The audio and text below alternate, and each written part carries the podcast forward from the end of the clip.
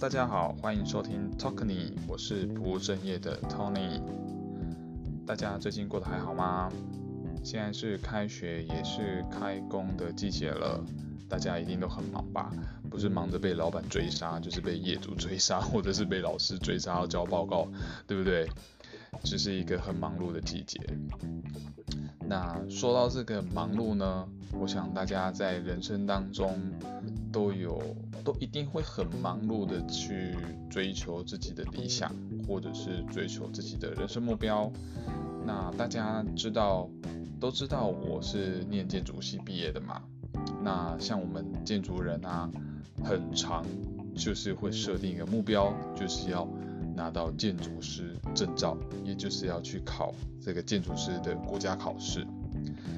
那我要先跟大家说，我本人从来都没有去报考过建筑师考试。哎，好奇怪啊！就是我，大家一定会觉得说，哎，Tony，你不是在在前几集就曾经好像有提过说，你是因为被这个安藤忠雄感召，然后。跑去念建筑系，然后呢，有梦想想要当建筑师吗？那为什么你不考了呢？好，诶，这个问题我近几年也很常被问，但是大家会这么问，因为呢，每逢建筑师考试完，大家一定会互相关心嘛，说你最近考的怎么样啊？啊，还剩几科没考过啊？等等等等等。那可是问到我的时候，我都会说，诶，我我都没有考去去报考建筑师考试，诶。然后大家都会问我说：“诶，你为什么不考？因为理所当然就是，呃，念完建筑系就会去考建筑师考试。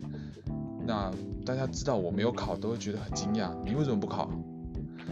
嗯，这个时候呢，我通常都会回答，我都会这么回答，我会说为什么要考？好，这是我今天想要讲的主题。其实。是两种思维模式，一个就是为什么要做，另外一个是为什么不要这么做。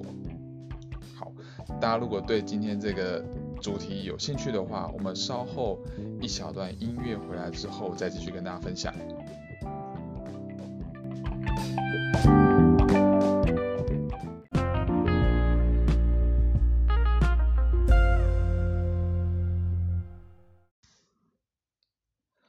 好的，回到今天的节目，今天要跟大家分享的是我发现的两种思维模式，一种是为什么要这么做，另外一种是为什么不要这么做。其实，在我们的人生跟生活当中啊，我们常常会面临抉择。那当一件事情出现的时候，我们都会经常问自己。我要不要做这件事情，或者是我不要，为什么不要这么做？那不晓得大家有没有发现自己是哪比较属于哪一类型的人呢？好，那会有这样子的发现，但就是源自于我刚才说的，就是我是建筑系毕业的，然后在我们这就是这个建筑人圈子里面啊，考建筑师考试就像是一件嗯。毕业之后理所当然该做的事情，因为你拿到这个建筑的学历，你就是要考建筑师考试啊，你就是拿到这个证照，然后你去开业，变成开一间属于自己的建筑师事务所，然后去帮别人盖房子，就好像你这个呃读了会计系，你要去考会计师，或者是说啊你读了这个教育学系，你就要去考教师，这是。蛮类似的一个一个逻辑，好，那可是我偏不是我我自己就是一个蛮蛮蛮叛逆嘛，还是说蛮高拐的人，就是一件事情出现问我要不要这么做的时候，我通常都会先问自己，我为什么要做？好，所以当这几年呃，因为我的朋友们也都。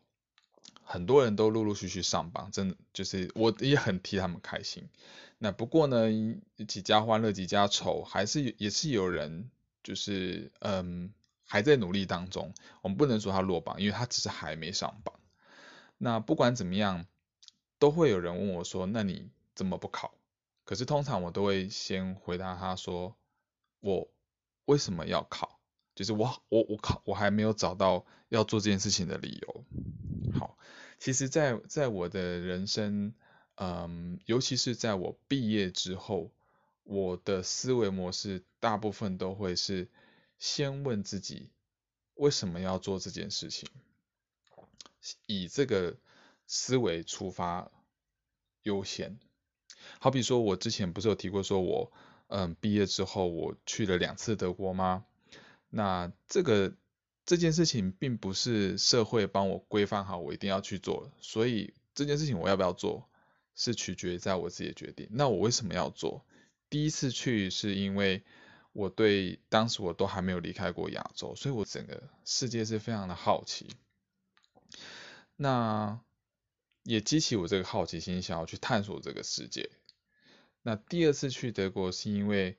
回来之后，我又沉淀了一下，然后发现我需要更多德国那边组织怎么运作，怎么去保护这些遗产，运用他们的自工模式，或者是运用他们的技术人力去去保护这个德国境内的一些遗产。所以我第二次去的原因是我想要再更深入的认识这个组织，所以我去了。当然，我有一有一些附附加的一些原因啊，就是呃，当时我。就之前有讲过嘛，我很害怕进职场，所以我一直一直逃去 国外。但是呢，我做这件事情我还是有个理由的，就是呃，第一次是为了好奇，第二次是为了求知。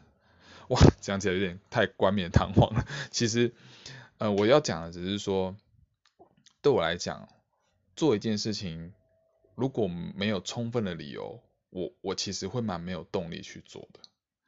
就像我后来回到台湾，我开始找工作，我也会问自己，我我为，比如说，我如果当时选择是进建筑师事务所，或者是去建设公司，或者是啊其他的建商公司，那我也会问自己，我为什么要去这样子的产业？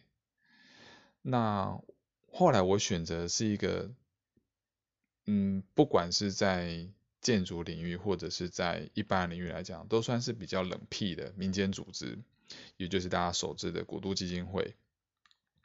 那我当然当时也是，也是问自己，我为什么要要去这样子的单位？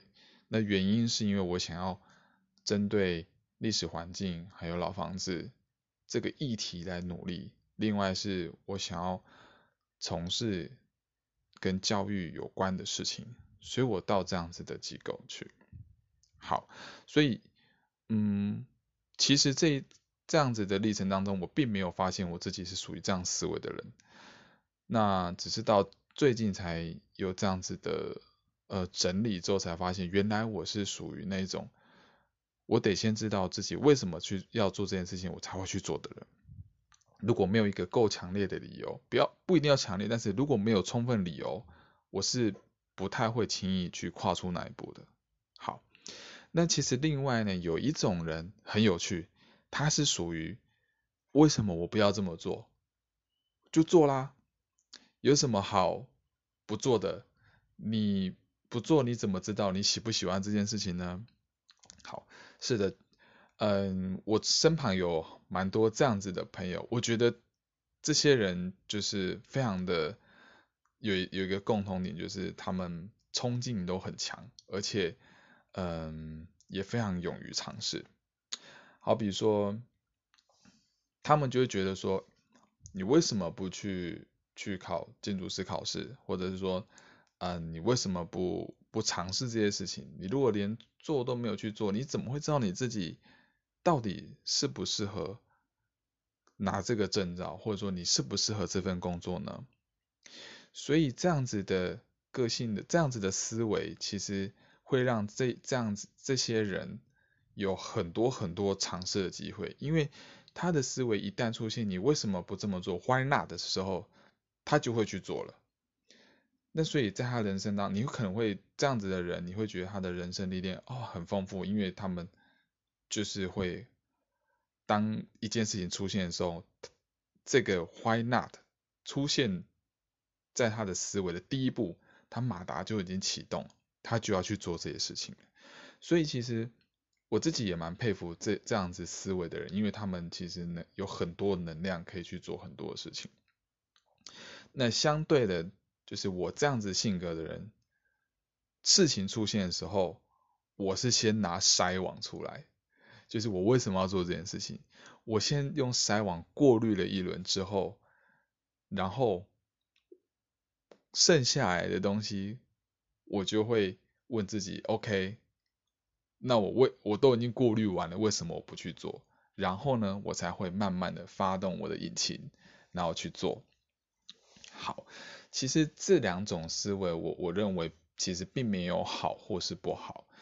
一种是，如果你先问自己，如果你是像我一样，先拿出筛网过滤过一次，然后再去做，当然这样子的人，你节奏会比较慢，你也时常在犹豫摆荡，因为当你在过筛这些事情的时候，你就会在思考，我要不要做这些事情。那当然也有好处，就是说你可能，呃，你你可能会比较精确的去尝试，就是你可能不会，嗯，花很多很多时间去做了很多尝试之后才去发现，说你要的是什么。但如果你是那种，呃，为什么你不去尝试优先的人，那你是有很强的、很强力的引擎跟马达，那这样子的人。做事很快速，而且也很果断。那缺点就是可能会花更多的时间去去尝试。那很有可能你尝试很多事情之后，才你才发现说很多事情你实际是并没有并没有需要去这么做的。可是其实我认为这两种思维模式，嗯，绝对都没有谁对或是不对，只是说它会影响你。在做决策的时候，或是你在开始在行动的时候，你的呃节奏，或者是你的速度，或是你决定的方式。那回到最初，就是嗯这几年还是很常被问说，你为什么不考建筑师考试？其实我到现在都。还是没有找到要考建筑师考试的一个充分的理由。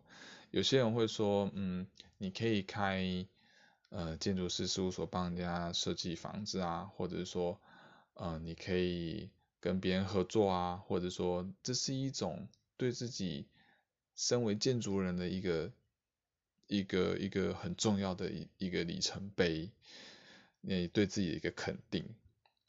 但是这些对我来说都。